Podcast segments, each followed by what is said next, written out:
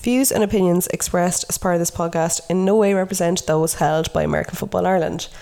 As always, this show is just a bit of crack, guys, so please, no giving out.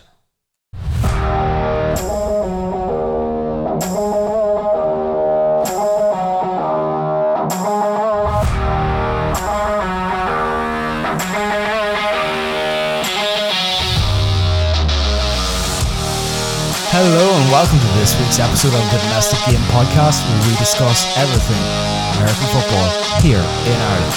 We're your hosts, and I'm Robbie Caldwell. Let's get down to it.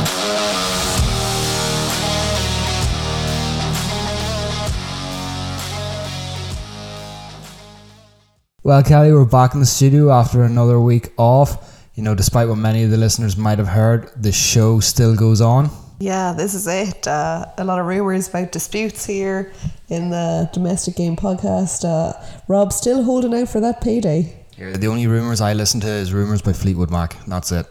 Oh, that was really good, actually. I actually got to see them live once um, in Donnybrook. I think they played Donnybrook. I remember we rocked up to it. They were meant to be playing at like 8, but it's a concert, so like, you're not expecting the band to be starting at 8. So we're there queuing up for a few drinks, and then we're like, God, why are they playing Fleetwood Mac before Fleetwood Mac play? It's like this. This is an odd one, like, and it was not making sense. And then we were like, we we just looked at each other and was like, no wait, that actually is Fleetwood Mac. Why are we still here queuing? And literally had to run onto the pitch to like where we were all meant to be standing. But like at that stage, I think most people had the same idea as ourselves because like the stadium was like only half full, yeah. and it wasn't until like half eight that I think everyone else kind of copped on. It's like, oh no wait, Fleetwood Mac actually started at eight. But in fairness to them, they're all at least over sixty. They, I mean, they are, but like, they're still like, Oh, they're still rocking out, like yeah, but like even rock stars have a bad time at some stage. yeah, and they and they did party hard back in their day. Like they party. they're still in their day though. I mean, like, I don't want to be disrespectful to the Mac because they're, you know, they're one of my favorite bands. Oh really? Yeah, yeah, yeah. love Stevie Nicks as well. Yeah, I Class. She yeah, she was there that day. Was yeah, because she kind of does her own thing every now and then. Yeah, because there was a bit of bit of beef, but like that's what happens when you know They're artists. bandmates get a little bit too close. Yeah, it is. Yeah, You know, look great at that songs though. Oh, great songs! Yeah, Like literally, they are sort of transgenerational. yeah, but I mean, even like specifically the songs about like the breakups and the whatever are the best songs that they have. Oh yeah, Yeah. but like all all the best songs are. It's like no one wants to listen to a song about a happy relationship. No. so where's the where's the crack in that? There's the breakups. I know that's why Taylor Swift is doing so well for herself. Yeah, like that's why she is a multi award winning platinum selling artist. Yeah, the most successful recording artist of all time. Really? Yeah. More than Beyonce? Yes. I would- More more than Cher? I think it depends on how you measure success. As in, like, I think she's the most affluent. Yeah, but like she also has came from like a line of like rich Texans with like a lot of oil money behind them. Has she? Yeah, I'm pretty sure if you like look her up, like like she she's pretty much like bankrolled by the family. Oh. Like all that Texas oil money just like raining in. This is like you with your Eric's family business, third gen. You know, you like this is how I view you. You know that, like the wealthy, the wealthy, like wealthy. Like Dynasty After, yeah, Dynasty. or the new TV show. What's it? Succession. I've never seen it. I think it's another one based about family and businesses and all the uh, the fun goings on of it. That's you. You are the Taylor Swift of Monaghan. Yeah, I'll take that. I'll definitely take that. Like You're blonde, so I mean, blonde, beautiful. I can sing. give us a tune there. No, you got to pay to hear me sing. Don't do, don't do what you're good at for free. Oh, back here we are, back around to the the pay disputes. It comes full circle, guys. Definitely not beefing over money. It's okay.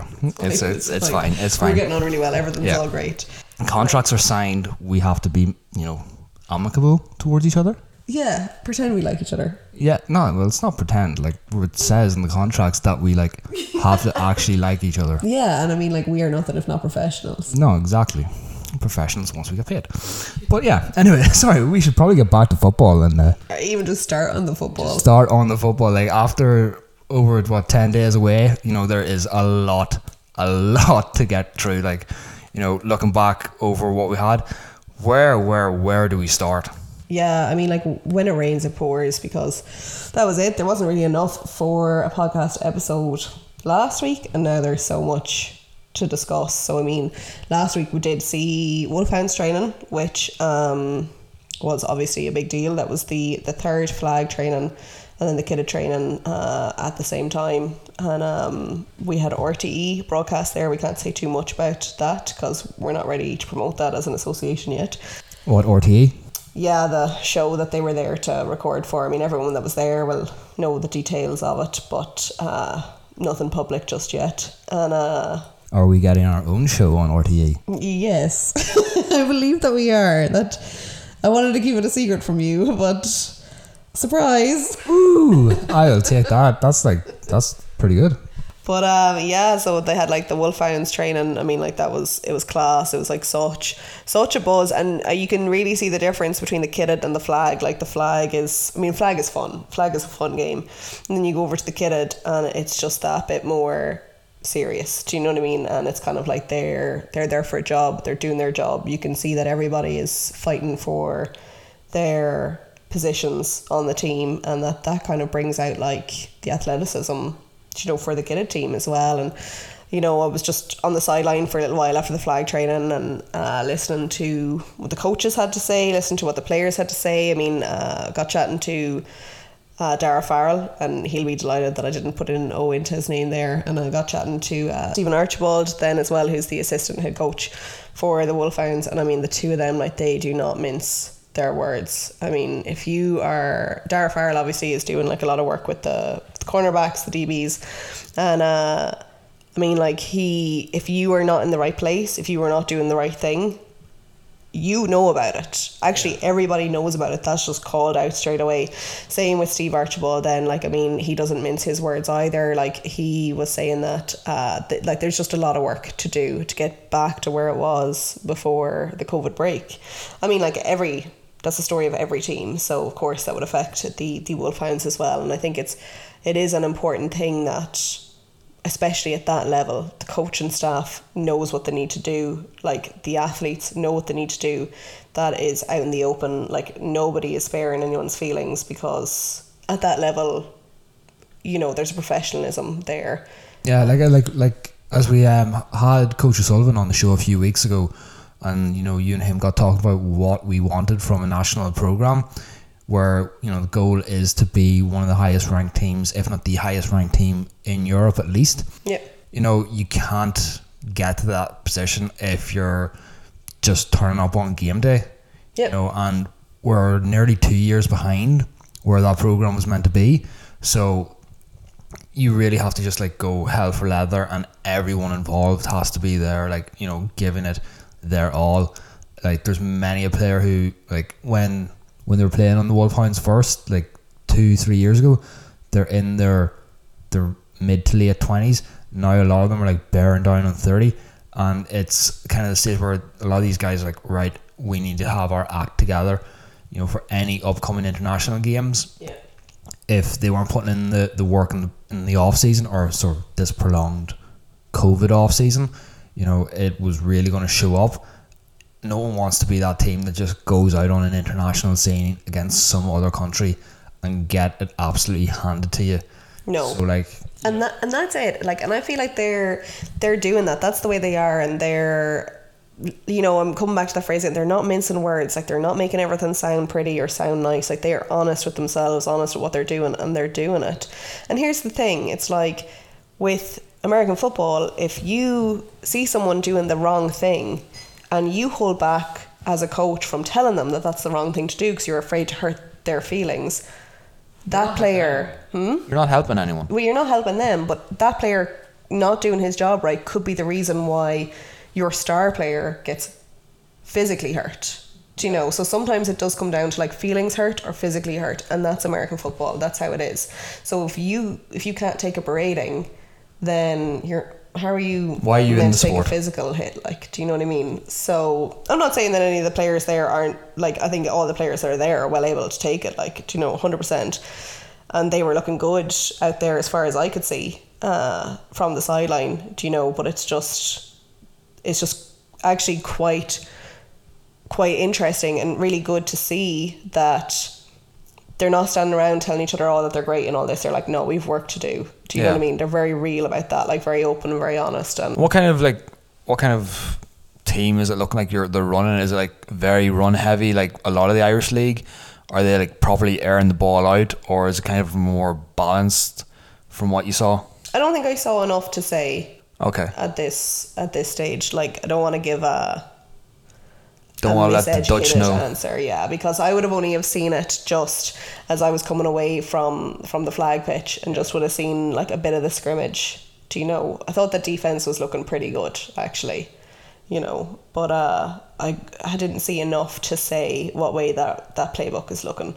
But I mean, like, that's a good point because we should probably get like Andy Dennehy, who's the offensive coordinator on the show at some stage.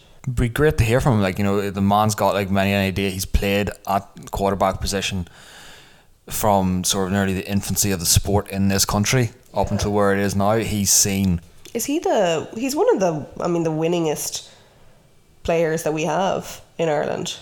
I mean, the Rebels have nine Shamrock Bowls to their club history. So I don't know how many of those games that he was in, but I mean, it's a lot. it is quite a, it's quite a quite a record. Um, who knows? I think it's something we need to sort of maybe find out. Yeah. We can ask him when he's on the show.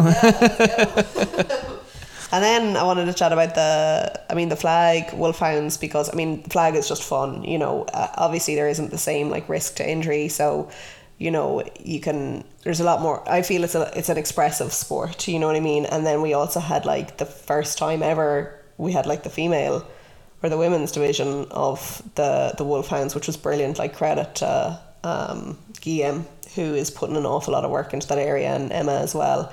Yeah, no, all the like, coaching staff like. like it's it's great that we actually now have enough uh, women playing the sport to have a women's team getting going because like when you get to the international scene unlike with the league with the league we have it's a mixed gender league you know so we've got men and women lining out beside each other which is great at the international level it does split off so you only have your your single gender leagues so you've got your women's and then you've got your men's Yeah. so it's great now that where we have so many women who have been like playing alongside men, which is like it's great that like we have them all competing together.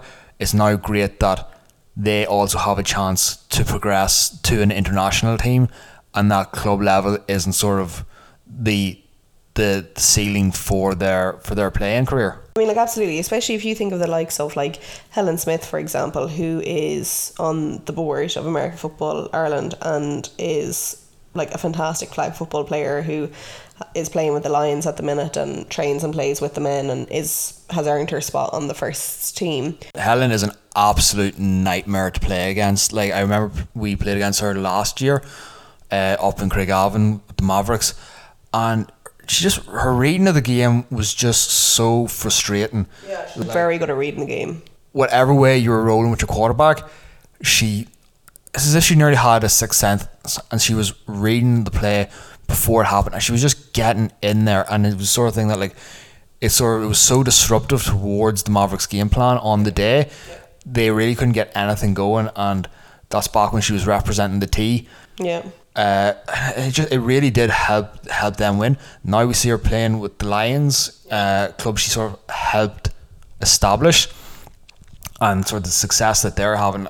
You know, we'll go into that later on in the show, but from a personal level, like her her rise has just been so just incredible and just like just the grind that she's put in for like it's it's been a few years now since she started playing Yeah.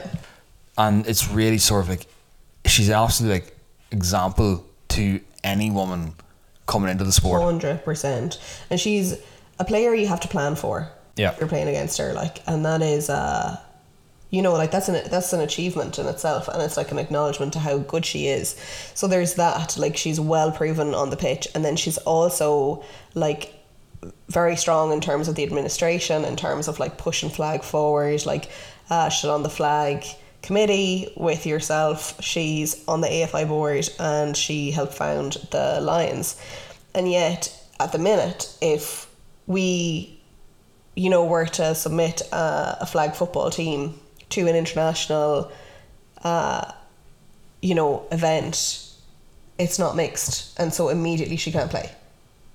Do you know what I mean? And that's that's where it's like it. That's the importance then of like the work that like GP are doing, Emma's doing, like um, Mike and Ian and uh, all those Barney and all them uh, with the Wolfhounds that are bringing on this women's team, so that likes of Helen and Meg and Grace and all the ones that were there, uh, Jenny, and uh, that they have that opportunity that oh, if the flag team is going abroad, that they can play. Like it is at this stage, it's absolutely mental when like fifty percent of the population are women, and you can't get like some teams can't even get one woman to play for them. Like it's it's kind of a, a question: is it you know a matter of not being able to get women, or the not actually attempting to get women to play? Well, Rob, I'm really glad that you asked me about this actually. Because here's the thing men and women are recruited into sports differently. So, men are quite confident when it comes to sports and playing sports. So, a man might watch, this is typically speaking, of course, but a man might, might watch an American football game and then go, that looks really interesting. I wonder do we have that in Ireland? And they might Google it or they might see something on Facebook from a local team and they'll just say, yeah, I'll give that a go. And they'll come down to training do you know, and try it, and that's it. And they don't need to know anyone; they just need to know what's on, where, when. Whereas a woman in sport, like, needs to be invited in. If and it's not just sport; it's actually anything. So how you get women to play a sport is it's the people, the athletes, and the members that are already involved that need to encourage their sisters, their friends, their cousins to play. Do you know what I mean? That's how you get women involved in sport and that's the most impactful. It's grassroots. So yes we need more visibility in terms of american football ireland and you know more um, like it to be known that some of the sports that are in american football ireland are for women and girls you know? But actually it's the players and the coaches and the members that are local that need to pull their like the women that are in their lives into their clubs. Mm. No, like like pulling them into the clubs is great, and the clubs themselves, I think, do need to to make more of an effort. I know, like we're we're talking, say, like how was it from the age of 13, 70 percent of women drop out of sport, Yeah. and I am going back now to my family business. We actually sponsored the jerseys for uh, a local girls football team for their their under 13s, 14s, and 16s. And when we're talking to the the uh, the coaches, they were saying how they have great difficulty getting companies to even sponsor the female teams. Whereas if it was the lads under 16s, it's like, oh yeah, companies will just throw money at it. And it's like, you've got them then, you know, the girls are having to play in sort of the retired lads' jerseys and stuff, Yeah. you know, which is kind of sort of Which is shocking. It's terrible. it's actually also a barrier to women playing sport just because it's you know the participation even like that you know if if you are a woman or a girl you know playing in a retired male jersey like you don't feel that your participation has been taken seriously and you certainly don't feel like it's supported do you know in seriousness of the sport and support of your participation is so important particularly for females No, like absolutely. I think like with with the lads teams, we're we're used to the coverage. We're used to getting the nice jerseys, and like we complain ourselves when we've had the same sort of same set of kit for three or four years, and it's starting to look shook and shabby. But yet we had the nice kit at the start. Whereas if you're only getting the shook shabby kit at the start, it's like well, you're not really feeling as if you're cared for. yeah So Oh, look at we could we could really dive into this as you know a whole sort of societal issues over over sport. Progressing. This was supposed to be fun. anyway, how do we get ourselves out of this hole? Yeah. Back to the positives, like it is great, like that we have now like enough women to have our own national flag football team, Yeah. and And it's fun. It is fun. And even on that point about like jerseys and whatever, like and equipment that's fit for women, I mean, they had the size four balls there that are the balls that the women play with. Yeah, That was so exciting. Like, guys, you don't even know. Do you know? You don't even know how exciting that is to have like the proper women's regulation balls there to play with. yeah. Yes, I did say that. No, but it, it like honestly like like it's just one of those extra things where it is sort of you have the right equipment. You know, it's what you'd be playing with at an international standard. So why not be able to use it there when you're training? Yep. So that's that. That is the Wolfhounds training. So what is next on the agenda? Next on the agenda is we're going to take a quick break while I go to the bathroom because I have drank a liter of coffee and it is a quarter to midnight. Okie dokie. And we are back. So Flag, maybe, Rob? No, let's not go into the flag. I saw you get excited there, so I did. I dangled it in front of you and then I took it away. But um, the other thing that we need to Cruel temptress. But uh, the thing that we need to do from last week is pick the winning apology from. Do you remember that time that you were meant to edit that episode and then you didn't and you let all the listeners down? Everybody. Nope.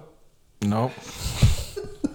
But yeah, so I am gonna select the winner to be the Fourth and Inches podcast. I just thought it was brilliant. They said that you have to start an OnlyFans account and you can't stop until you earn twenty five dollars. Loved it, brilliant stuff. And then, so they will get a, a prize. We haven't decided what the prize is, but they'll get it. But they also need to get a slot on our show because those guys went and tried out for the Bulldogs there last weekend. Hold on, hold on. We've got to bring it back. Me having an OnlyFans account? Yeah, So starting OnlyFans. yeah, like feet pics or whatever. You think that I haven't already got one? It's like Kelly, Kelly. I I bought a house. It's like, Mama got to make money somewhere. I tell you what. I tell you what. If I do go through with this, I will donate the the earnings from it to a charity of the listener's choice. Oh. So there's there's some good you can get. I am not doing requests either, just so you know. You can get a picture of me smiling. It could get pretty bad pretty fast. We know we know what our listeners are like. Lunatics. Lunatics. But um yeah, so those guys went to the Bulldogs tryouts. Fourth and inches. Yeah, and uh, when they had let myself and Rob onto their podcast, we had we had promised them that if they go and they try out for an AFI team and they start playing, that we will get them on the podcast to talk about how that was, how that experience was. So we need to make good on that promise. Yeah, like I know they um they kind of alluded to that's who they were gonna go with. Um I'd love to find out how it went for like, you know, I saw a few of the photos and stuff. Yeah. Uh did they shatter like glass after the first hit? Did they actually make a catch? You know, I don't. This is there was so many avenues. You know, we saw the photos of them in the uniform, but did it actually get past the uniform? Who knows? But I think CB was what they were going for. Yeah, playing corner, like you know, you're just a receiver who can't catch the ball. Really, Just offended so many DBs right now.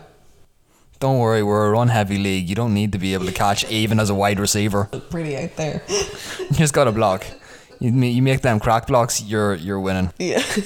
So back to flag, back to my baby. I will let you do it this time. all about the flag. So this week, as many, many of you will already be aware, we got the flag league back going again. So last year's league was cut short because of our old friend Miss COVID. Then we had the Summer Shield, which was a great success for all the teams involved. You know, many, many people playing in it. You know, sometimes people playing from multiple teams throughout it. Yeah, we'll say no more about that because we don't need any more enemies. No, so we'll just say like at the minute, at least so far after one weekend, everyone is still with their team, uh, and no no hopping ship at this at these early stages. But excellent stuff. Great to be back. We had the Premier Division North and Division One North up at the Harlequins pitch in Belfast, just off the Ormeau Road, Malone Road. I'm going to say Malone Road. It's you know one of the most expensive and affluent areas of Belfast. Trojans playing there for many many a year. Great facility, absolutely mad how many pitches they have. Like great pitches, some less great pitches. They even have a hockey pitch And food, and they have. and food and a food and a bar, a bar that overlooks loads of the pitch. Yeah, it's a great venue. It's it is really really good. Like we we turned up and there was, I had like rugby for all different ages, American football about to get played, the flag. It was what's really excellent is that they have such space that you could have both divisions from the same conference. So we had the entire north up there at the one location. Brilliant to have. Like cannot recommend it enough. Yeah. It's like having all the teams. What was there? There was ten teams involved. Hmm. We had two league appointed Whitecaps there doing the Premier Division games. One of them even then at the end done one of the Division One games. We had you know Premier Division teams refereeing some of the Division One games. It was it was just fantastic to have it. Fantastic to see the numbers. You know, there's a good couple of hundred there. Um, everything was just it went really well. Mad, some like mad action. Uh, we can go for the likes of the the Cowboys getting two wins. Yeah. Like not that I was like surprised, but I mean I was surprised. Like they're looking good. I mean I would have had the Hurricanes over them going into that game, and especially how that game started. You know, with like the opening play being a big long bomb from Joe to Alan Campbell. Like so, Yeah, like like uh, the Hur- or the, the Hurricanes had a 14 point lead yeah, at the halftime. yeah, and then for the for the Cowboys to come back, just seasoned veterans when it comes to flag. One of the guys actually, I believe, plays for Team GB in flag with the Cowboys. with the Cowboys. Yeah, Oh, who that? his name eludes me right now. I do remember though that he had like a you know those tight fitting like Under Armour style T shirts underneath him with Great Britain across the back. Oh, Uh, I do also think that someone like may have dropped in that he played flag for Team GB. yeah, how we can you know get him to play for for the Wolfhounds. I don't know if if we can get international transfers, but they were so efficient and so dominant. Like as we seen in the game where they had against the Mavericks, they were playing with two two boys with the hands up, you know, indicating that they were blitzing. Sometimes two of them were going. You know, every time two of them made the first step, at least to make it look like they were blitzing. Sometimes one was then dropping back. Very good defense. You know, when you're when you're looking at it, where you're saying, okay, they've got two people blitzing, so that's straight away leaving you with a free man. There was no free man. There was no space. Those blitzers were getting in the backfield so quick. Like seven yards did not look like seven yards at the speed they were going. I feel like with the Cowboys, like that, they're seasoned, they're veterans, but they just know their assignment. You know, they're very disciplined and like they just there's a lot of kind of small little short slants short passes hitches stuff like that with their offense like they're not doing anything hugely amazing but it's just well repped Peter Lochran, like we we've said on this show before, like he just has that experience. The man can he can thread a ball through the eye of the needle. Yeah, and speaking of, do we were talking about like third gen, like I was chatting about like your third generation like company stuff. Did you know that Peter Lochran is second gen in AFI? Like his father played and was on the AFI board. Really? Yeah, I did not know that until I was talking to like he made me feel like I'm a blow in in this sport. Like Oh wow. chatting to him. Yeah, I thought that was amazing. Like that's like that's how he got into sport was like because of that. Like he, he's an American football family. One of the like the official like royal families of AFI. Yeah. back through it all. Like that's yeah, that's pretty good. But suppose like the Cowboys themselves, like are one of the the oldest teams, if I'm not mistaken, still in existence. So if you're going back where sort of American football has kind of been played like in the 80s and 90s over here, the Cowboys are a team that you looking through the records always feature. So coming from that area, you you're not overly surprised, but actually knowing that is is pretty cool. Isn't it? Yeah. Yeah, I don't know if we've any other second gen athletes in AFI, and if we do, then let us know. Absolutely. Anyway, back to the Back back to to, the- the, flag. We're digressing a lot. But yeah, so we had the Cowboys, the Cowboys winning that game, um, and then the Mavericks. The Mavericks actually are zero and two, which is quite a shock. We know going into this year from say the the what what they gave in the, the Summer Shield campaign and what they gave sort of in previous years. It was a smaller looking squad from them. They they arrived with it was nine players. We know yourself, Kelly. You dislocated your shoulder again like a week before Again. in in a train, training incident, Yeah. but uh, just just the numbers really weren't there. You know, the Mavericks have sort of started back their their kitted program as well. Kind of players are sort of indecisive whether to play flag or play kitted. Not usually a problem that they would have because their their flag season is you know always ran now. Their kitted program has usually wrapped up at this stage, but with this international game coming up, a lot of players have sort of opted to go and play in it maybe and hopefully for them that once this uh, international friendly is finito that those players will return back to the flag scene it's only three more weeks of flag to the playoffs after going 0-2 in game week 1 it is an uphill battle not only to make it to the playoffs but to avoid relegation Yeah. something that you would not have thought this time last year or even two months ago during the summer Yeah. Yeah. No, would not would not have thought it. And you know what the thing is is that it's not that the the 0 and 2 is disappointing because the Mavericks moved the ball well, especially against the Cowboys, but it's like they would get right right to the 5 yard line and then couldn't punch it in. You know what I mean? It was it was just goal line plays that kind of was a bit stuck for them on the day. But I want to give that international game a little bit of love. So the Mavericks are hosting an Italian team. I think it's called the Italian Charity League is the name of the team. So it's athletes from across Italy playing together in in this kitted team that's coming over and uh, they give a certain amount I think it's a thousand euro to the Simon community in Dundalk and then whatever all else is fundraised on the day and so the Mavericks are hosting them in DKIT the 25th of September so that's this Saturday at 5 pm. So, spectators welcome, but please also just let us know if you intend to be there because of COVID regulations and all the rest. But uh, yeah, so great to see it. Great to see uh, an international event happening in uh, American Football Ireland again. Yeah, like you know, the Mavericks are really going all out because they're actually hosting the flag in the morning, and then going from hosting the flag to hosting this international kitted game. It's it's it's a credit to them to like be able to to offer that up as sort of a choice or venues for for this to all go ahead. And you know, without the teams offering venues, nothing really can get played. So credit to them where credit's due. But here, once again, we are digressing back to the issues at hand. It's flag time, flag season, and we are discussing week one of the flag action. Right, next next team. The team I really want to talk about is it's the big T. It is the Trojans. Yes. like as as something you know one of the, the storylines throughout the past year has been the the breakaway Belfast City Lions from the Big T. You know, the, we, we, we were wondering how is this going to affect their flag team. Yeah. It didn't. Big T keeps on rolling. Yeah. The Trojans 2 0 after week one.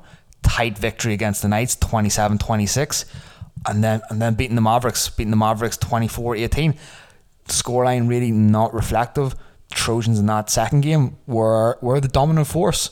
Um, Mohammed Ramadan, here, we all love Mo. Great, fair play to him, organising the day up there in, in the Trojans. Then out on the pitch, doing the coaching he really put in a stellar comment. Those Trojans are credit to their club. Like for what they, for a lot of players who Aren't traditionally flag players. not traditionally flag players at all, and sort of only coming into the flag. Also, they had they managed to fulfil both teams. So that development squad, which was really more of their uh, more senior players just looking for a run out. They were there, played both their games, you know, a bit depleted come the second game in numbers, but they they still lined out. So like the Trojan, the Trojans, they're they're one of those organizations where it's going to be something massive that would have to, if you wanted to derail them. We thought that this the, the breakaway by the Lions would be that massive thing, but no, the big T big T keeps on moving. What I like about it as well is that they're not giving that breakaway from the Lions too much energy or attention because, you know, I was kind of looking forward to the breakup song. Like, how was that fixture between the Trojans and the Lions going to play out? I think it, it really, for the Trojans and Lions, it won't sort of be uh, apparent how it goes until sort of the Trojans A team plays against the Lions A team. Yeah. Whenever that kind of game gets going, that's when you'll really see, you know, the full effects of, of what went on. But that will be hopefully even next season Yeah. an absolute cracker of a game. And then like when when you're looking through like if we're we're already talking about the Lions, we gotta you know we gotta keep going with them. Belfast City Lions, we knew what we were getting. Didn't disappoint. Didn't disappoint. Like proficient as ever, beating the Vipers in the first game, then beating the Elks in the second game. It, it's hard to bet against them for making a push for the finals and for for even getting promoted, winning this entire Division One.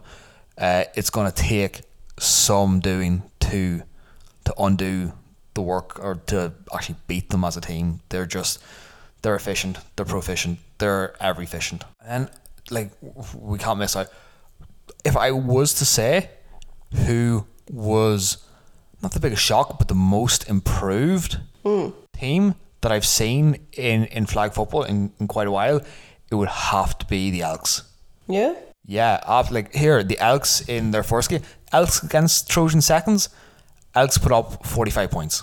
Yeah, high scoreline. And the Elks had only had, I think, one training session before that, Yeah. which is insane. What I what I really noticed is they actually rolled into town with a lot more numbers than than you're used to seeing. Um, Kenna White, like absolute great stuff she's doing as a chairperson there at the club. Uh, she wasn't out playing. You know, unfortunate that she, she wasn't playing. I know that from my own experience, it's very difficult to to coach, to play, to to do all those sort of things at once. You nearly need to either be on the sideline directing directing everything, or else just be in in the huddle. Uh, so possibly that's why she wasn't lining out but she seems to really have got them going, and it's it's great. Like and sort of the work that that they've done. Now that the college year is back, I'm hoping that they get more bodies down to their training sessions, get a few more freshers in, get a few older people in, but just keep it going, keep this thing, keep this rolling, and loving the Elks, loving what I'm seeing from them, and just how they're run. Absolute joy to work with as an organisation up there in Coleraine they have they have the great facilities up there. They're actually hosting now this weekend as well, the Division One North.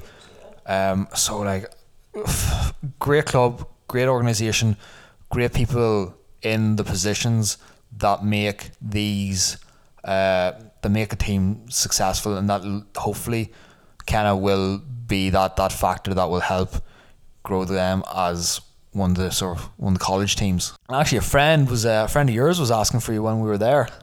Who da? Matthew. Matthew, yes. I see him. I, I don't know his second name. We need to find out his second name.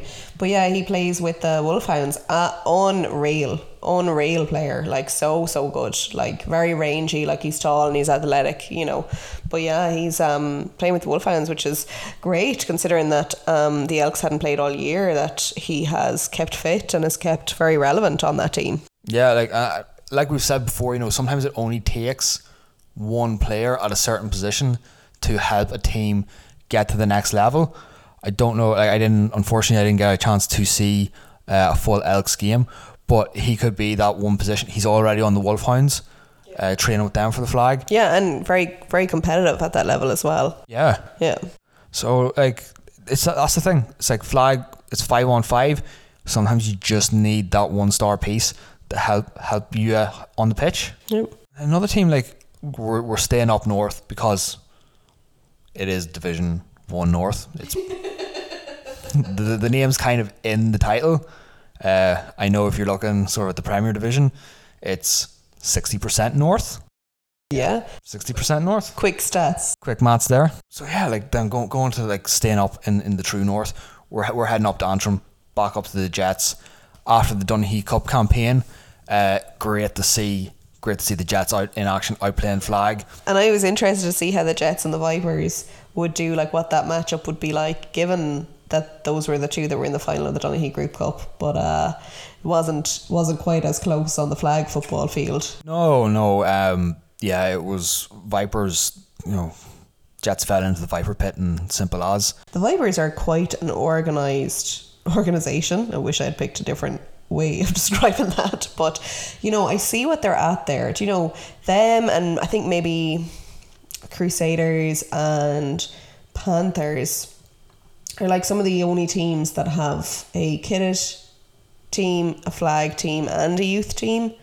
You know, so like that's a lot like that's a club it's not they're just not just a team they're a club that's housing a few different teams so it's a you know it's just you're going to get successes when you're doing things like that somewhere whether it's like your flag football supports your kitted team or your youth supports your kitted team but like somewhere you're getting wins if you're doing work like that in the club yeah like all three of them like or should be able to live in perfect harmony and each of them feeds each other it's like you've got the the likes of the flag, which can help your your kitted receivers.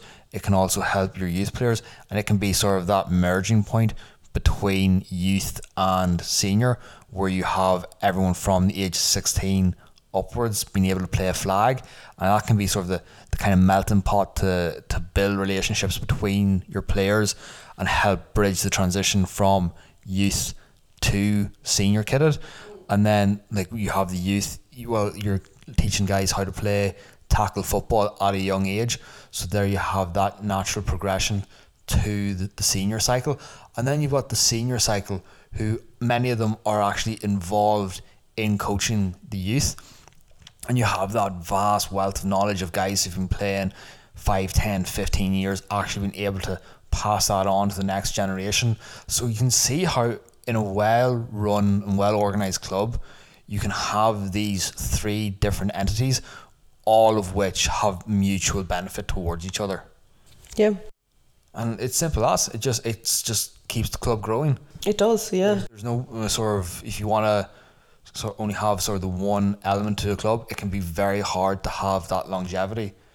And as we see how in in the flag, if we're going to the likes of the the Panthers, or not the Panthers, sorry, the, the Dublin Bay Raptors, how the Raptors have now brought in the Thomastown Tigers into their organisation because they were running out of those youthful players.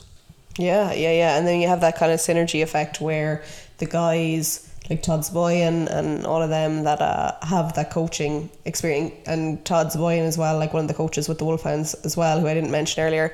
Um, you know, taking in young athletic men, you know, and coaching them up to their level is going to benefit them. Yeah, benefit them, benefit the league. And like you're mentioning Todd, I think it's it's only fair to move to the dirty south. It's Premier Division South, and there was action in that there as well. You know, the first game weekend held down in Cork, uh, Tramore Valley Park with the the Outlaws. Unfortunately, you know UCC have had to pull out of this year's flag. So Division One or Premier Division South now is only a four team league. It's very unfortunate that it, it happened that happened so late prior to the actual kickoffs, you know, taking place. But you live, you learn. You just got to roll with it and see how it's going. It was a lot of it was true to form. You know how we how we could have sort of predicted the day we're going. Edenderry Eagles still flying high. Like that team, two wins, win against Trinity, win against Outlaws, dropping 28 points in the first game, 46 in the second. I, I, it's just like, can they be stopped? I don't know that they can, to be honest. And you know what's interesting is I was chatting to some of the guys off the Edenderry Eagles, and they they'd said something that we'd said on our, our show previously, where we'd said, "Oh, now because we recorded the final, you know, there's the first bit of video footage on what they're doing. So maybe teams will be able to plan for them. And when I was chatting to them, they were kind of laughing at that because they were saying, you know, we don't we don't have a plan. Like there's nothing that that we necessarily do. We go out and we play the game that's in front of us, and we play against our opponent, and we adjust to our opponent. So if someone's looking at their like offensive playbook, what they're really just looking at is the offensive response to the defense. So look at your own defense if you want to understand what the Edenderry Eagles are doing essentially look for the weaknesses that, that are there. Like that that's like some some next level stuff. Like it's Isn't it? In flag, like flag, like you're like mostly in flag, your defense is reacting to what your offense is giving them. Yeah, it should be the other way around. Whereas now you've got a flag team put a flag offense putting out one thing, a defense reacting to that, and then your flag team reacting to the reaction of the defense. Yeah, I feel like it shouldn't work, but Like- evidently it does. I don't even know the what these mind melters are like. It's like a dream within a dream. It's an offense within a defense within an offense. You got to be a Rain Man to like work this stuff out. Basically, I think the take home point was that like no matter how much video footage you're going to watch on them, it, you know, You're not going to stop them. it might not assist. I think that's the point that they were trying to make. Like they won't be stopped. Like uh, They're like they're in, in the Summer Shield final. They didn't. They weren't scored against. Trinity put up six against them this weekend. Outlaws put up twelve. It's like they're not conceding. It's like I don't think this is something that like I've watched a lot of teams. A lot of teams on offense don't make adjustments pre-snap. You're not hearing any audibles being called, and that's possibly where they are. You know, making that bit of a leap. Whereas you know the the quarterback is seeing something in front of him, he's seeing a pocket of space that can be exploited, and he's you know change change your hitch route to a go, and you're going to burn you're going to burn your corner, and it, that's the sort of stuff where I think teams are going to have to really sit down, focus, and get really tactical in order to beat them. And the thing is, it's going to take something special. It's going to take a lot of work. It's going to take a lot of adjustments, and it's going to be it's going to be tough. It's going to be very tough. The day it happens, you know, it'll be possibly a welcome relief to every other team that it's happened. Yeah. They will be absolutely distraught. Oh, they will. Yeah. And it's the thing is, the longer this streak goes on, the longer the psychological effect lasts on other teams. It's now you'll go in and you'll see teams playing against the Eagles, and you'll be like, you'll hear players saying, "Oh yeah, Eagles haven't been beaten in two and a half, three years."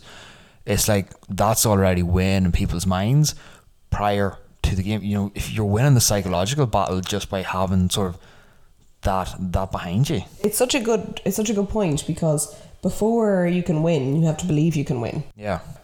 You know, you've you've never just arrived at a win. No. You know, w- like believing you can win is always the first step to winning. Yeah, you, like you gotta like, you shouldn't be going into these games thinking, "Oh God, they, they're undefeated." Like, "Oh yeah, we're going to be the one." You gotta think that you can be the one to to take them off, to knock them off their perch.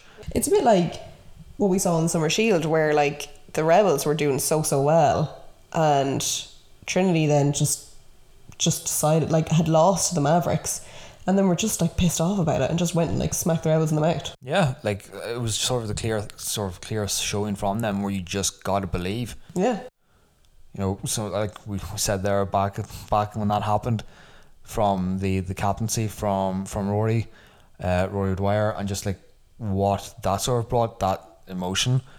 You know, you someday it's just belief. You just just gotta believe in yourself. yeah, And like, then we move on to the other two games. We got the the Raptors against the Outlaws, a really high scoring game. Outlaws dropping thirty eight, Raptors dropping fifty two. Uh, it was meant to be another sort of great showing of the the mix now the Raptors of the experience and the youth. Yeah. And a man, I gotta say, he got dance moves. Have has if you haven't seen it, you gotta go onto his Instagram, look up Joe Gray. Joe Gray dancing in the pocket, making men miss flags. Those hips are moving like he's been taking salsa classes in the off season. big fan of QB Joe Gray. Big big fan. I think he's great. No, like he's been playing quarterback for for many a year. He's just a likable character as well. He is. He is. He's he's one of the good guys in the league. I think you know if you, if you ever met him, you'll know that. Uh, good to watch him play. Great stuff. Like like the Raptors, it's really nice to see see them uh, back out, back in action. And kind of with like a freshness about them now that they've merged with the Thomastown and meme game hopefully will become stronger with them as well. I mean, we haven't seen a good meme from them in a long time. Like I know we joked that the Raptors, like like the dinosaur itself, are becoming extinct. I think you broke hearts with that one. But now they got those tigers, like those raptors are roaring again. They are. So this is it's it's I'm looking forward to seeing more and more from them. A bit of a heartbreak from them in the next game when they played against Trinity. The students sort of got back to their their winning ways. It was tight game. Like realistically, there was only a score in it. Trinity beating them by eight. So that's like that's something like they like a credit to them where you you're you're starting to merge your youth and your experience. These things take time, but to like, to put up that score, great stuff by them. Not really like sort of sort of brought to a conclusion. The flag. Flag. Can we move on to the kitted now? Four week one. We, we still got this weekend's action coming up. Ah! We still got this weekend's action. This weekend's action. So like, well, I'll keep I'll keep it brief because this is a long show. This is a long show. Get to the. We take one week off and Rob comes back with a three hour episode purely on flag. It's like if you if you want to just skip back to the kitted, you might want to skip to like what minute ninety seven. yeah, we'll put it. We'll put it in the description. Well, yeah, we'll, we'll put it in the bio. No, we won't. Otherwise, people won't listen. No, yeah. So this weekend's action, it's it's gonna be it's all four. So it's the both conferences in Division One and both conferences in the Premier Division. Division One South, it's where you've got some big names. You've got the Minotaurs, Crusaders, Quetzals. You've got Wexford Eagles. yes, that will be interesting. Wexford Eagles on the comeback. Yeah. You've got UCD and you've got Dublin Rebels. So that's going to be an exciting division, a exciting conference. Really looking forward to seeing how that goes. It's only held over three weekends, so it's it's you got to win. You got to win every game nearly to push for these playoffs. Absolutely. And then what about the Premier Division? So, like we were saying earlier, Premier Division, Premier Division North, it's been held in DKIT. All, all that's going on there. You know, you've got Cowboys and the Trojans. One of them is going to lose their unbeaten start of the season. They come head to head against each other, and then you've got the likes of the Mavericks looking to actually get their first win of the campaign. They're coming up against the Hurricanes and the Knights. They're going to be some great games. Last year, when we uh, we got a bit of football action in Dundalk as well, the Mavericks beat the, beat the they actually beat the Hurricanes there in Dundalk. Tough team to beat in in Dundalk. They they defend Dundalk to the death. Whenever you go there, it's going to be a hard fought game. Then Premier Division South, uh, those games Trinity are the hosts this weekend. Realistically, come the end of this weekend, you should have pretty much a clear idea of what way the, the playoffs are gonna gonna go with, with that sort of uh, side of the conference or side of the league, and then up to Coleraine where the Elks are hosting the Division One North games. So just plenty of football go. Yeah, this weekend is stacked. It is absolutely packed, packed with action. And if you're in any of the locations near any of the games, get on down. There are some great games. I was actually talking to uh, the Panthers. Panthers are actually streaming their flag games over Instagram this weekend. So absolutely fantastic stuff to like get more promotion, get more coverage. Uh, as we saw, some of the Summer Shield games were recorded and they're actually on YouTube. If anyone wants to have a look, you know, do maybe a bit of scouting of teams you might be even playing against. And it's like it, to to have a team actually coming to you to be like, oh yeah, can we stream our games? Fantastic stuff. You know, it's it's more just sort of building on that Panthers organization, that Panthers brand. Uh, can't like cannot recommend doing that enough. The more sort of material you get out, just increase your club here and like like the podcast where everyone likes to hear their name shouted out. People love to see their highlight reels. I can see Kelly looking at me across the studio here, like she is just dying to get back to Kitted. So we we wrap we'll wrap up the flag then for for this week. So happy about all the flag that's How going on. Looking forward to next weekend already. Oh, I like I just can't. I can't wait. Just I'm just buzzing to see all the action, see what goes on, and just like for all the different storylines that are going to work themselves out over this weekend. So, like starting with the kitted, then I mean, uh, we we're seeing the the Trojans and the Cowboys meet with the the flag this weekend. But I mean, the Trojans Cowboys is a game that I want to loop back around to because we have an injustice that we need to correct. Where we had made the assumption that the the last game that the Cowboys put up, I think like forty points on the Trojans, that that that the Trojans hadn't played an awful lot of their starters, but in- fact, I think they had. Been chatting to a few of the Trojans players actually at the Wolfhounds and a few of the Cowboys players then last weekend at the Flag.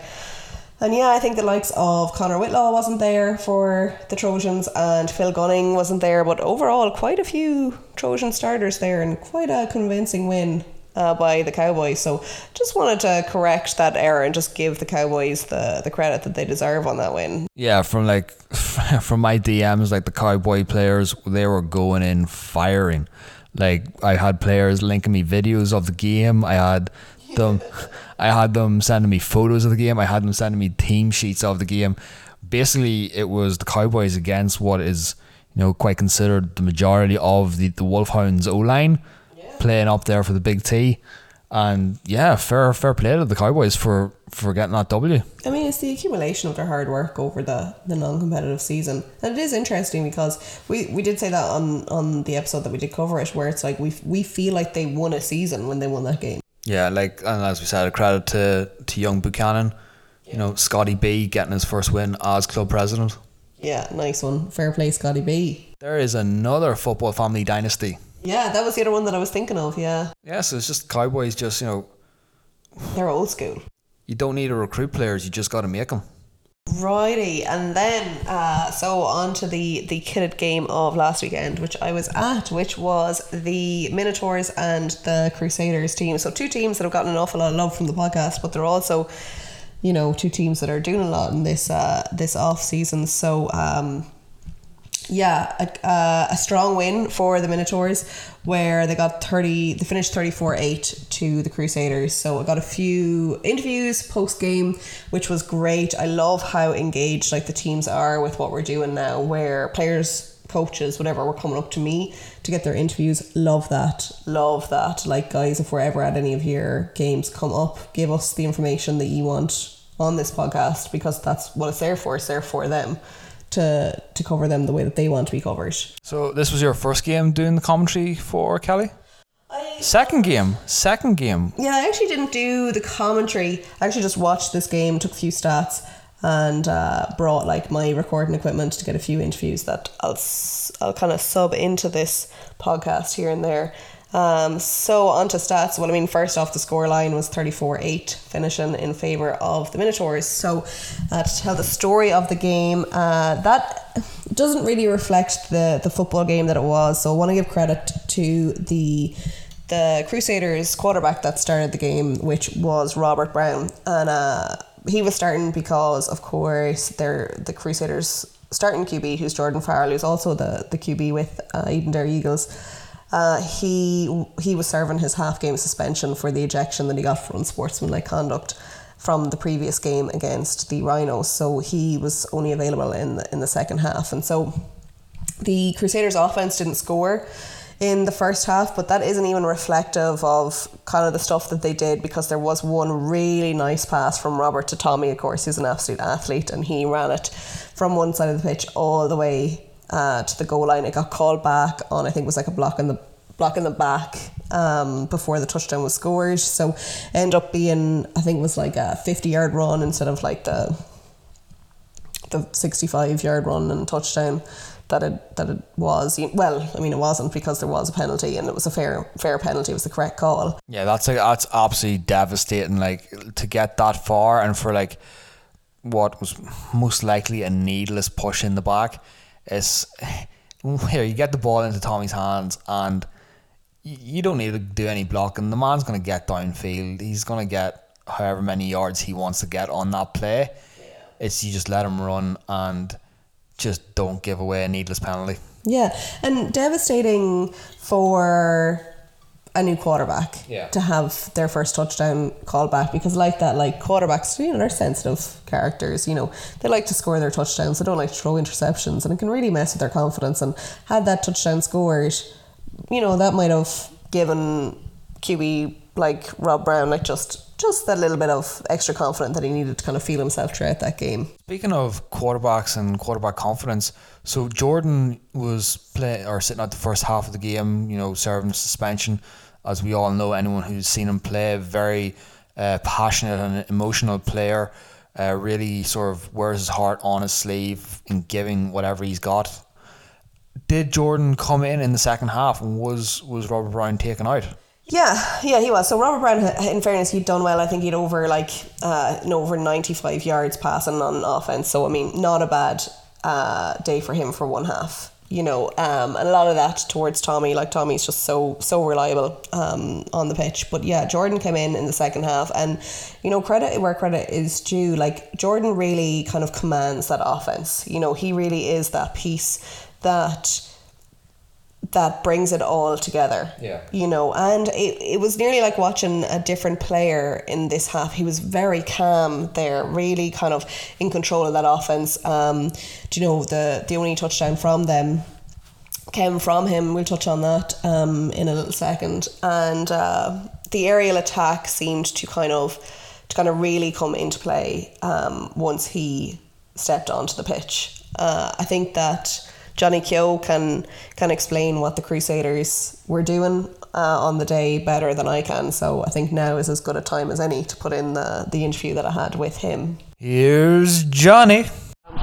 So I've Jonny Keogh and I've Luke Carey here from the Crusaders. So I think the the obvious question to ask about is the team from the first half into the second half. So the first half the offense seemed to be a bit slow, and of course you weren't starting with your uh, number one quarterback, and then coming into the second half you had Jordan Farrell back there again, and the offense seemed to be a lot more explosive. Certainly the aerial attack was a lot more effective. And so what are your kind of reflections on that? What did you feel was needed?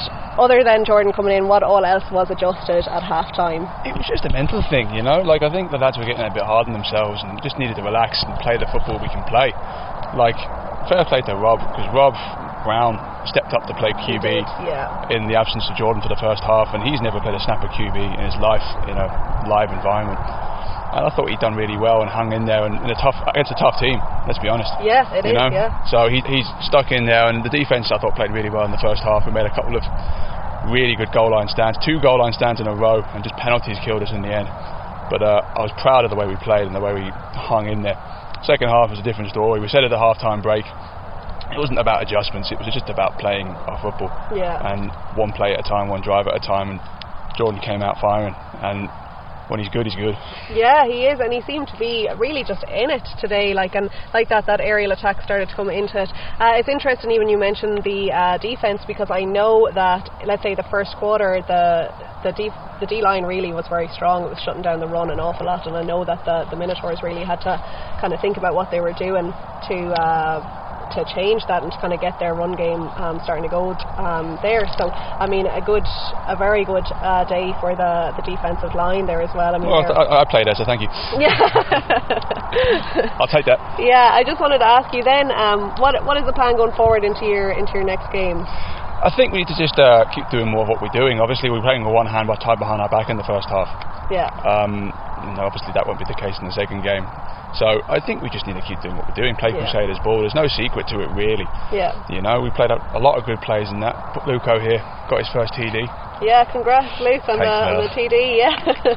Great TD, great play, great play design. I thought by Jordan, and it was Yeah. a great play. It was, yeah, it was very smooth. It was a smooth series as well. So I mean, you were coming together. I mean, you're playing, you're playing a, a team that is a division ahead of you, and you're still quite competitive in that division. I mean, like, uh, We're the same division now, aren't we? I think we'll be the same division now. oh, you will be the same Yeah. division now, correct? So how are you feeling then with that in mind? Uh, I know it's a bit soon to say, but going into 2022, when you can you can put up the eight points points, let's say, in that in that second half. Well, looking I, like a good I, I'm team. quite happy with the second half, and that Yeah. other than the, the score at the end where we just wanted to play football, we, they, they were happy to kneel, Yeah. and we wanted to. We caught the time out just because we wanted to have the goal line stand. Now they got the score, but look, that's beside the point. But other than that, it was one score each Yeah. in the second half. Yeah, that was was, that was the score. You know, we, yeah. when we had both hands, well, not one hand tied behind our back, and we had the QB back in the game, different game. Yeah.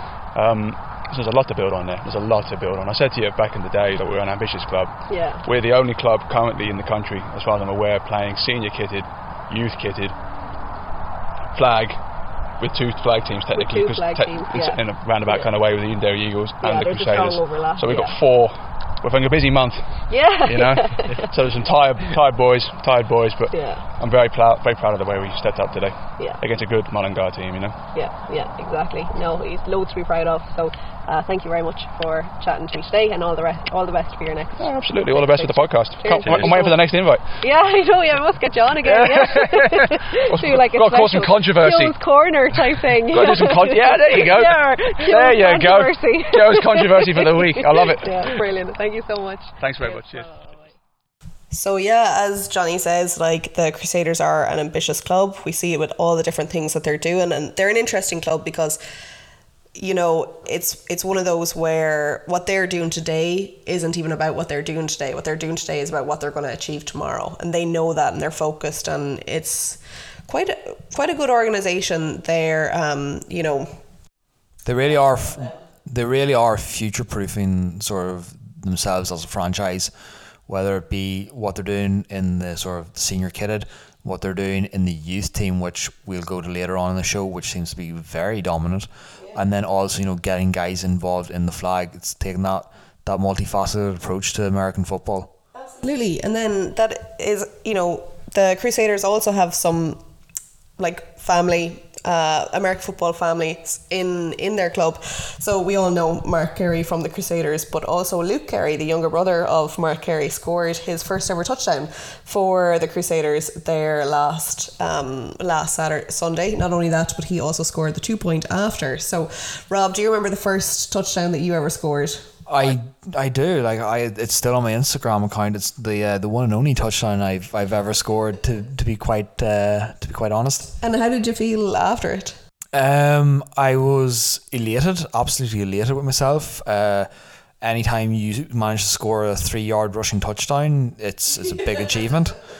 As as uh, my coach uh, Sherman Hall once said to me, he's like, Rob, all you got to do is fall forward and you're going to make three yards.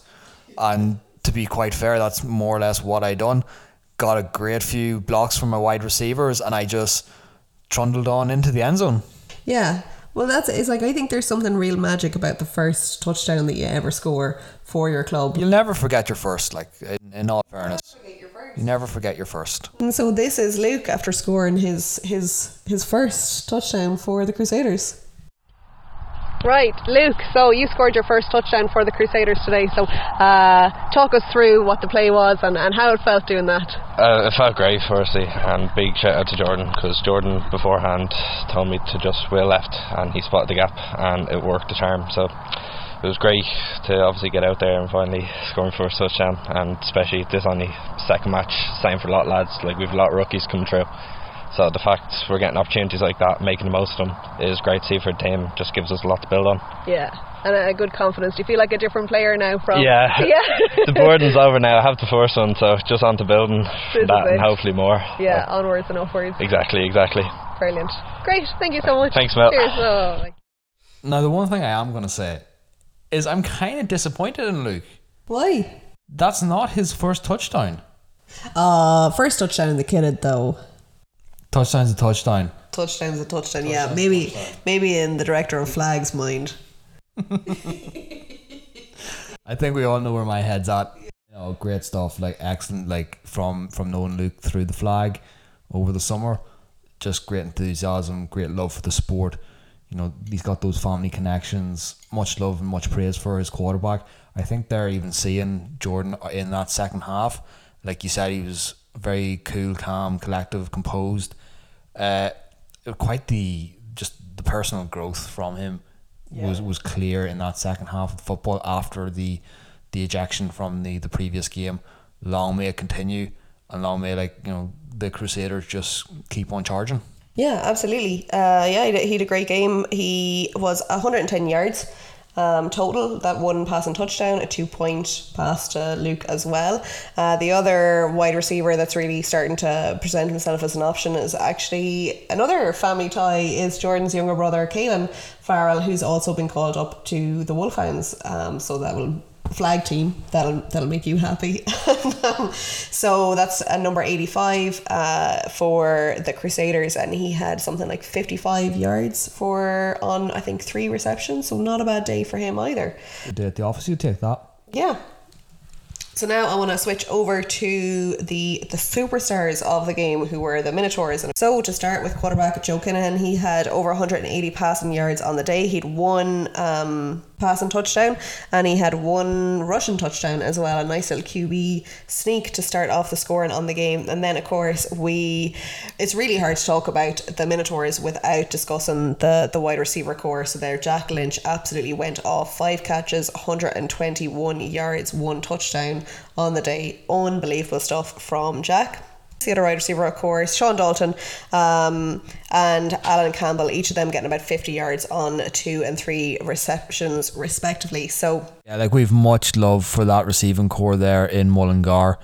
Uh, great stuff. Great, great to see the three of them out. Actually, what I was really impressed with was that Joe. You know, there is a lot of mouths to feed there in Mullingar. yeah. That he was getting the ball to each of those receivers. yeah. They're all getting yards. Like so, that's another good day. You know, everyone's going home happy. They are, and like you said, like a lot of mouths to feed, but undoubtedly Jack is really the leader of of that wide receiver corps. And I caught up with him after the game, and uh, this is what he had to say about it. Lynch, thank you very much for chatting to me today. Um, you had a great game for the Minotaurs finishing 34 uh, 8. So, a great game for offense, uh, particularly Yeah. as well. So, just wanted to ask you about your reflections after the game. What are you feeling good about? What do you think you need to work on? Yeah, thanks, thanks for you know having me here now. Um, look, it was a good game with the boys. Like the the boys are very very competitive. Like I know it's 34-8 might not seem that competitive, but they were they were there thereabouts the whole game. Um, yeah, had the one touchdown had a good couple of yards otherwise as well. Um, I suppose we just need to keep working on the timing and stuff. Like coming out of the gate, we were maybe a bit slow, a bit sluggish, getting everything together. Like defense played very, very well from what I was seeing on the sidelines anyway. Um, and yeah, just offensively, just keep plugging away, keep getting down to training, working on the timing, especially you know all the routes and everything. And yeah, just like Joe, Joe showing some good ball out there today. Caught all the ones that came my way, thank God. Anyway, so don't worry, there was only only a bit given out to him today anyway. just a small bit, just Yeah. a small bit. Yeah, he's hard on himself now, you know, but that's kind of a, it's kind of uh important for a QB, I think, to take that kind of extreme accountability. Yeah, and like Joe, at the same time, he's he's harder than me. Like if I run the wrong route or if I do something I shouldn't be doing, he'd be on to me just as quickly as I'm on to him. So Yeah. uh, like it's good to have that relationship with uh, your quarterback, like that you're Yeah. that you're able to give it and also take it. That he knows where I'm coming from. I'm not just going over there giving out for the sake of giving out. That I'm like we come off the pitch and we, we sit down have a have a chat about what we see on the pitch and how we can adjust and everything. And I think we I think we adjusted quite well there. I think you today. did like well, yeah. And the chemistry then is really good between yourself and Joe, but also the, the two other standout wide receivers on this team, um, which are Alan Campbell and, and Sean, yeah. Dalton. Yeah, the two boys, like fair play them, like we were, uh, like every day of training, like we getting down, catching as many balls as we can before training, after training. Um, the two boys, like they're they're a credit, like they've come in. Sean's only in, he played the year before COVID. and that was his rookie year, and he missed a bit of time as well with the shoulder because Yeah. of that. Like, um, but then he's been down to every train he can be. Like, same for Alan.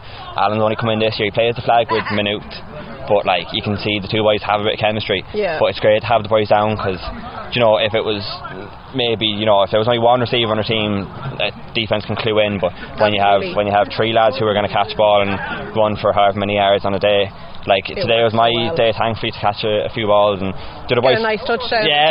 Well, what were we saying? Was it 50 yards, 60 yards, 50 70 50 or yards? 60 or something, anyway. something like that. But yeah. like you know, I got that today. Could just as easily been Alan or Sean. The two Yeah. boys had some huge catches there. Alan had a great one the first half. Yeah, he did. Um, yeah, then it kind Sean- of opened it up then. Yeah, well. That was it- the first big catch of the game, really, wasn't yeah, it did. Yeah, Yeah, yeah. really, really kind of stretched the defense out a small bit there. Yeah. And then Sean had a great one there in, in the fourth quarter. Just have to get him to keep the head up and yeah, you know, all the giving out we do we do, but for luck, Yeah, that's the way it goes. pick each other up yeah, it, so no, we're we're hiding each other, but we do pick each other up at the end of the day. Brilliant. So it works well. look, can't complain. Brilliant. yeah, listen, thank you so much. Thanks for we'll to you again soon. Yeah, no bother. Thanks for the. What really kind of stood out on the day as well was running back Rafael Rafa Montero, who what had a like a, a lot on his shoulders on the day because there was two other running backs that had that were that couldn't play. I think one injured, one suspended, something like that. They weren't available on the day, so two of them. So he really kind of had to do a lot of that work himself, and he went off like the first few plays like kind of early in the first quarter I have to give credit to the D line kept him very quiet.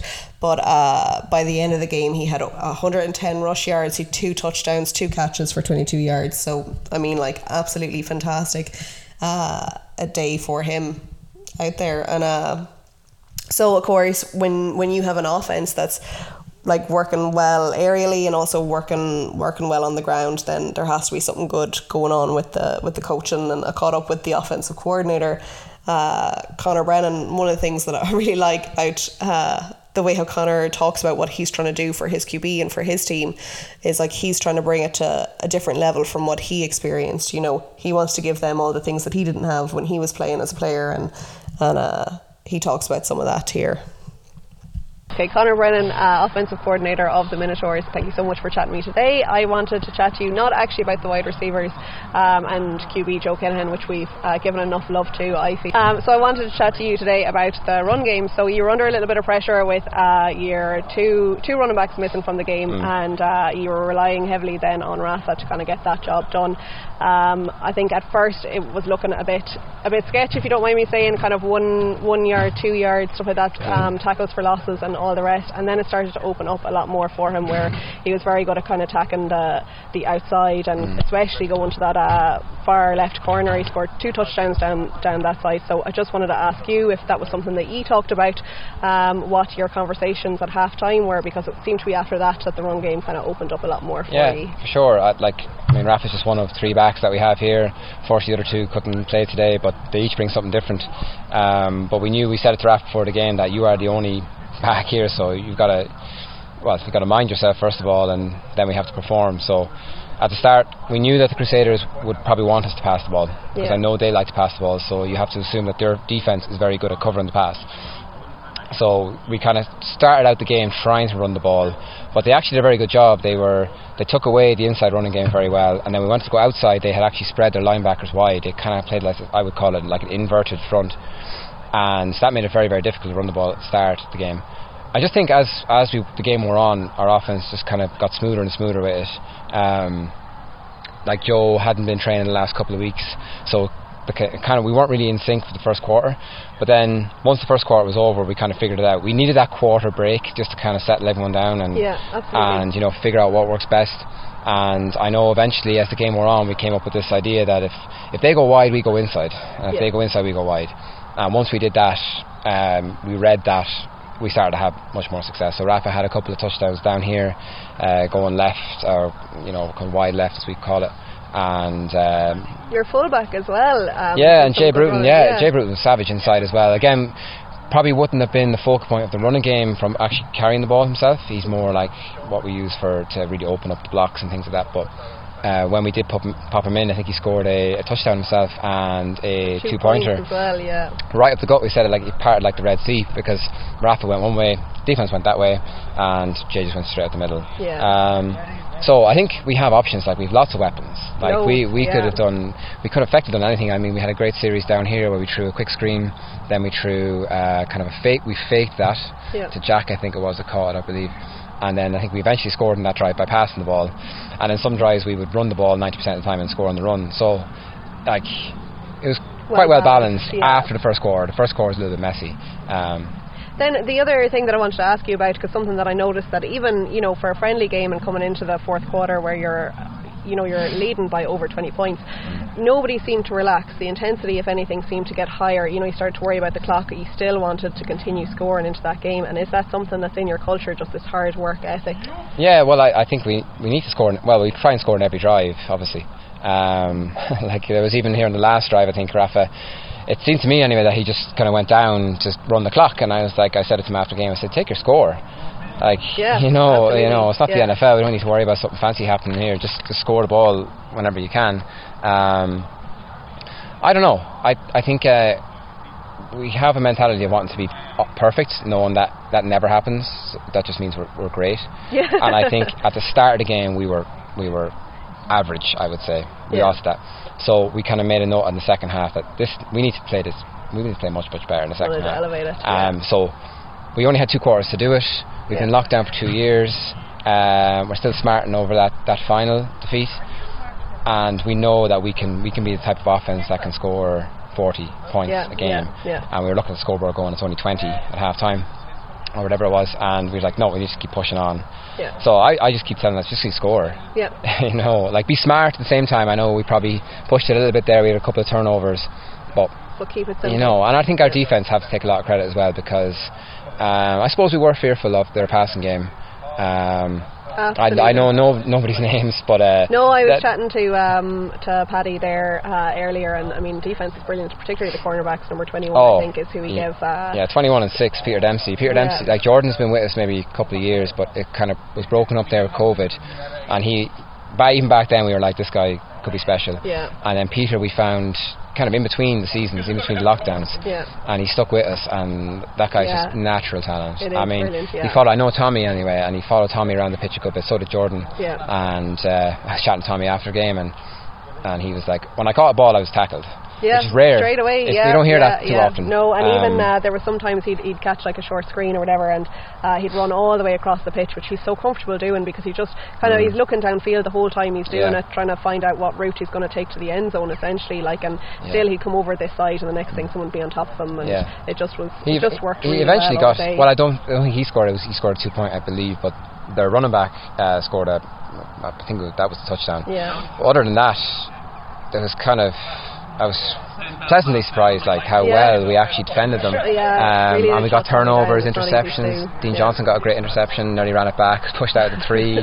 uh, like there was a lot of nearlies. Yeah. Um, so definitely for the next game against the Rhinos, we want to be way smoother out the blocks.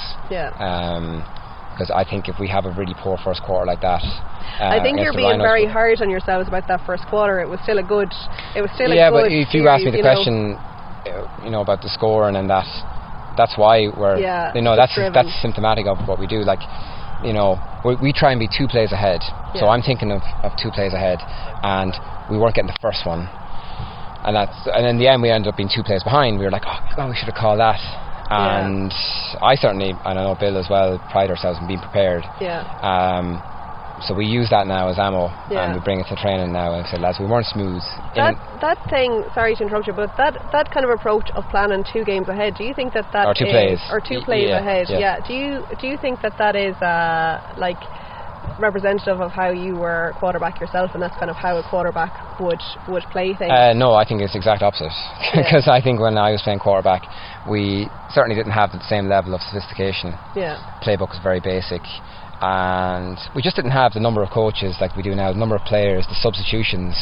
You know, I'd walk into a huddle and it'd be a lad who's never played on offense just popped in because someone was injured or something. Yeah. So you can't think two plays ahead, really. Yeah. You'd like to think so. I'd like to say, well, I'm going to run this way and then roll this way, but that very rarely ever happened. So when I stepped off the pitch and took Joe under my wing, I was like, Joe, I'm going to give you what I kind of wish I had, Yeah. which was someone to say, you run this, then you run this, and this will happen. Yeah. Like that's the perfect example. There's a quick screen. Ran a quick screen to I think I think it was Jack or Alan caught it. I don't know who it was. And boom. Once we ran that, I said, Joe, you know, just run the next play we talked about. And he was like, Yeah, great. No play went into the huddle as such. Just bang, snap ball through a kind of a, a fade down here to Jack between the safety and the corner. I was like, next one. You know what the next one is. Yeah. So Organised. yeah. Everyone knows what they're Yeah, supposed to do. yeah, exactly. So assignment. yeah, and, And it works um, well. it works well. It works certainly better than if you just play one play at a time. Uh, sometimes we say, okay, we're going to definitely do this next, and I'm like, okay, but have an option if the first one doesn't work. Like so, all well and good running, the, calling the screen for the second play of the three or whatever. But if the first play is a ten yard loss, or you know, or ten yard gain, do you change it then? So the plays are kind of designed that they kind of flow off each other a little bit. Yeah. And and again in the first quarter we couldn't get the flow going. Yeah. If we if we get our flow going, we'll put up 20, 30, 40 points again. Yeah, yeah, if we don't get our flow going, it'll take us a little bit longer to get into that, and then teams can have a chance. Then you know. Um, but I think just for the, we have one more game. I'd like to see us put on another performance, uh, kind of like the second half today, and um, then hopefully that'll carry over into next year. Um, Brilliant. Yeah, I'm you know, sure it so- will. And Yeah. I don't know what the league's going to look like next year, but certainly our our sights are set as high as possible. So Yeah. um, that's where we want to be. We don't want to be, you know, playing six 0 games and stuff like that, and you know, we want to be. You know, No, and I'm sure that won't happen. It's looking like it's really coming together for you, and uh, Yeah. all the best then for your next game Yeah. against the Rhinos, and I'm sure it'll be it'll be great for you. So Cheers. Thanks a Cheers. million. Thanks so much for No chatting. pro- me. no problem. Bye. Yeah, no, like fantastic stuff from Conor, like what he's doing for the for the club, for the organization, for the league in general, where he's came from his sort of whole story of, of like his footballing career. Um, it's it's a credit to him, like as a sports person, as an individual, and also we've we've said it before. If you get a chance, go and look at some of his photography on Instagram. It is in he he's just got an eye for for capturing like the beauty of the natural environment here in Ireland. Yeah, I feel like his two biggest pastimes, so let's say football and photography, like couldn't be like further apart. Like one is like super stressful and the other one just feels like so relaxing and chilled out. So I don't know, maybe that's what you have to do to compensate as a an offensive coordinator, but he's very effective at both. Get you a man that can do both. But anyway, I'm leaving the best to last because for me, defense, the Minotaurs defense had its day, and um, I want to give a shout out to some of the linebackers. Colin Sam- Salmon, who had three tackles, one forced fumble. Huge shout out to Adam Corcoran, four tackles, one fumble recovery. Absolutely brilliant game from him, and he coming back from some fairly severe knee injuries. So brilliant stuff from him. Uh, play of the day for me was from Edge Dean Johnson, who had two QB hits, but one fantastic interception there at the line, ran it back all the way to the three yard line and kind of got tackled, kind of face planted, like landed right on his stomach. But he was happy. He did. Uh, he did his job. He was comparing himself to TJ Watt there. Did he did he did he stretch? Did he reach? Did he try to reach? I think he did his best. I think he was very, very tired by the time he got to that three yard line. Yeah, just making sure making sure the Minotaurs reach for that end zone. he said himself like when he has the ball in his hand he's like something is wrong something doesn't feel right like do you know what I mean? but he did he did well he, I mean he, he he nearly got it we thought we were gonna he was gonna score Just saw his name in lights and just forgot that there was uh, eleven men chasing him. exactly. Um, but the and then also to give some love to a DB Stephen Baker his first game five tackles one pass breakup one forced fumble. So great stuff from from a rookie. Um, but the absolute standout players of the game were the cornerbacks from the Minotaurs. So I mean typically a team that isn't known for its quarterbacks like they shone out there. So we had like CB Jordan Lacey, four pass breakups, one fumble recovery. CB Peter Dempsey, his second game, five tackles, four pass breakups, and one interception. So absolutely brilliant day um, for the two of them, and definitely the the standout players. Uh, I caught up with uh, Paddy Lally. Who has expressed how happy he is to finally have cornerbacks in the Minotaurs? Paddy Lally here, uh, defensive coordinator of the Minotaurs. Paddy, uh, great game there. Defence really had its day, only giving up eight points uh, in total there over the game. And um, so I wanted to chat to you about what you're doing on defence. Your cornerbacks looked quite quite good, uh, particularly number six and number 21, who I believe are uh, new to the sport, and then 21 as well, also keeping Tommy from the Crusaders quiet all day. So um, what are you doing to train up your, your cornerbacks here in uh, in the Minotaurs? I suppose we're uh, we're kind of lucky in that they're two natural athletes who've come along. I mean, Jordan, number 21, there joined us last year, uh, had an interception in his very first game, and has just been a standout player for us. To be honest with you, we've been a team that's never really had decent cornerbacks. It's always kind of been the weakness of the team. So to have these two guys in. To be able to coach them up. We're, we're just kind of lucky to have them, and they're, to be honest with you, they're still developing. They're just making some great plays out there and learning the game kind of as they go. But certainly Jordan, huge day today covering Tommy. You know, keeping him fairly quiet. Uh, we kept everything in front of us. We were fairly quick to tackle on the short passes, and uh, young num- Peter there, number six, like Peter has come along this year completely new to the sport, uh, hadn't really seen it before, and has just taken to the game very well. Now we're coaching, we're getting involved in, in the system, and it's very much a developing system now before next year. So to get a result like that today, we're absolutely delighted, you know. Yeah, yeah, and deservedly so. And then the D line as well also had a, a fantastic game, a good few sacks, tackling for losses, and then we nearly had a, a defensive touchdown at, at one point with who was that player? Dean Johnson. Dean yeah, Johnson, Dean yeah. Johnson on the edge there, uh, playing defensive end for us. Really, he's a linebacker, but we had a lot of guys actually dropping out, injuries in the last week since training. Um, and Dean was an experienced defensive end player, uh, probably our best guy for getting sacks on the team there beside Ross McAdam. So Dean, yeah, Dean made a huge play on that. We actually told him to line up a bit wider because he wasn't able to set the edge before that uh, with the tight end chipping off. So he was just in great position. But certainly the de- defensive line. I mean, again, a couple of new guys in there, their first game, second game, getting good reps in there, getting good pressure. I mean, it's not all together there yet completely, um, but certainly we were able to get pressure in stints, and they're, you can see their development, which is nice to see from a coaching standpoint. You know, Yeah. I mean, we really struggled with the pod system. To be honest, we were we were hurting. It was very hard coaching guys up. We needed a certain group of players, and we had a mix of corners and defensive linemen. But um, how are you? But we um, we've certainly started to make use of them, and we've started to really come together now at these games, and we needed them badly. So it's great to get them. Look, great to get a win, but either way, it's just great to get these guys reps and get them embedded in the system. Yeah, absolutely, absolutely. It's really paying off. And then, uh, Paddy, I'm going to put you under pressure now. And if you had to pick a defensive man of the match, uh, who who are you going with today? Um, it'd be hard, honestly, because there was so many key players that I don't think. I don't think other guys would have been able to be as successful without them. I mean, Adam Corcoran coming back off an ACL was huge today, and Stephen Alley, defensive captain, was huge in, in calling the plays, getting the guys organised out there and stuff.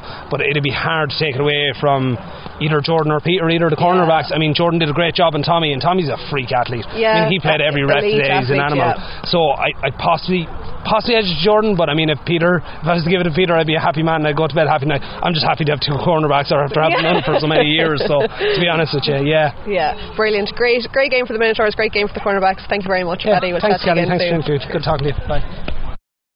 Great- No, great, great to hear there from Paddy. You know, as we can see, the, the Minotaurs are sort of turned into an all-round, complete kind of team. We're looking forward to seeing them throughout the uh, the actual league campaign next year. And something I like staying with the Minotaurs, someone who is a Minotaur through and through. Bill, Bill, how he not just is the O line coach for the Minotaurs, but youth football, and youth football was also back this weekend. Yeah, Bill is such an interesting character because I mean he has a military background, so he has I mean strategic planning, organization, any of the presentations that he gives us on the youth and the progress of the youth, you can see exactly what's happening from the presentation that he gives. You just have to see one slide, no introduction, you understand. Like he is so precise and so well drilled in the things that he does, and I think that really came across on the day for the youth blitz. It was just quite well organized, ran very smoothly. It's a credit to Bill and, and the work that he's doing. Yeah, like if we're looking at like the, the teams involved with the uh, with the youth blitz, you know, we've got the uh, the likes of the the Panthers, we've got the Belfast Knights, the Donegal Derry Vipers, and uh, Trojans, Crusaders, Admirals. Like there's six teams in this year's youth league. Brilliant to see such a development for youth football here in the country that we have six teams going hard at it. Like I was looking at some of those young guys in, in their team photos. I would be checking for birth certificates because there is no way some of those guys look look under eighteen. Fully grown man children. Absolutely, absolutely. If it wasn't for the the uh, the moustaches not fully filling in, And that their voices are like slightly more high pitched. You know, like that'll all go away with time. Yeah, just a few hits and knock it out of them. But yeah, Cork Admirals like coming away with two wins. Cork Admirals have just been so strong with their youth for a few years now, and they've seemed to retain that um, year year on year and coming into this kind of restart um, year, which is, I mean, it's credit because a lot of those a lot of those players that would have been there in 2019, let's say.